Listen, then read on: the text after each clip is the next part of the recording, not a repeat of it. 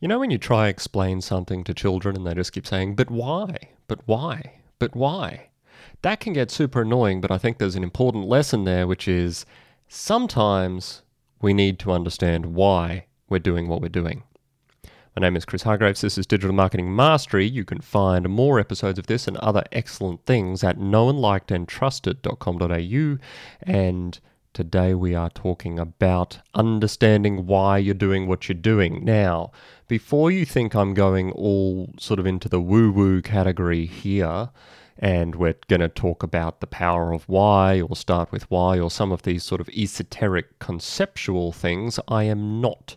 Those things are important, but that's not what we're talking about. What we're talking about is why are you doing the activities that you're doing? What is it that you are hoping to achieve?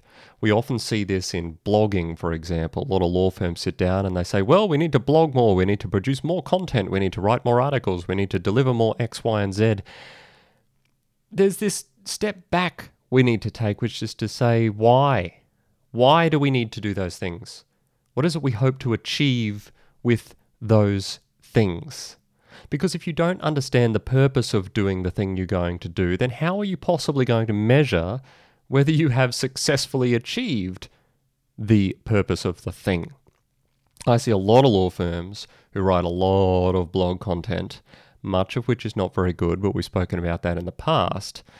But when you actually drill down as to whether anyone understands why they are doing what they're doing, generally it's not. It's just, oh, well, well, that's what we're supposed to do.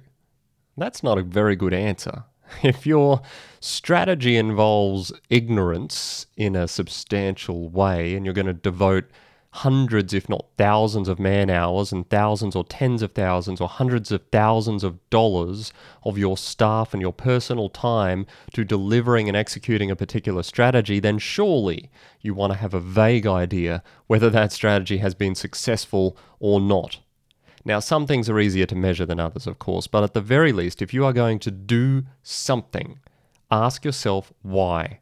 You might get it wrong, you might find that there are other benefits, but have an idea of what you're hoping to achieve because if you don't, well, you're just going to keep doing it without knowing whether it's actually working or not. That's all. That's all I had. Hit subscribe, like, whatever, ask a question, leave a comment, share this, do something, and I will see you next time.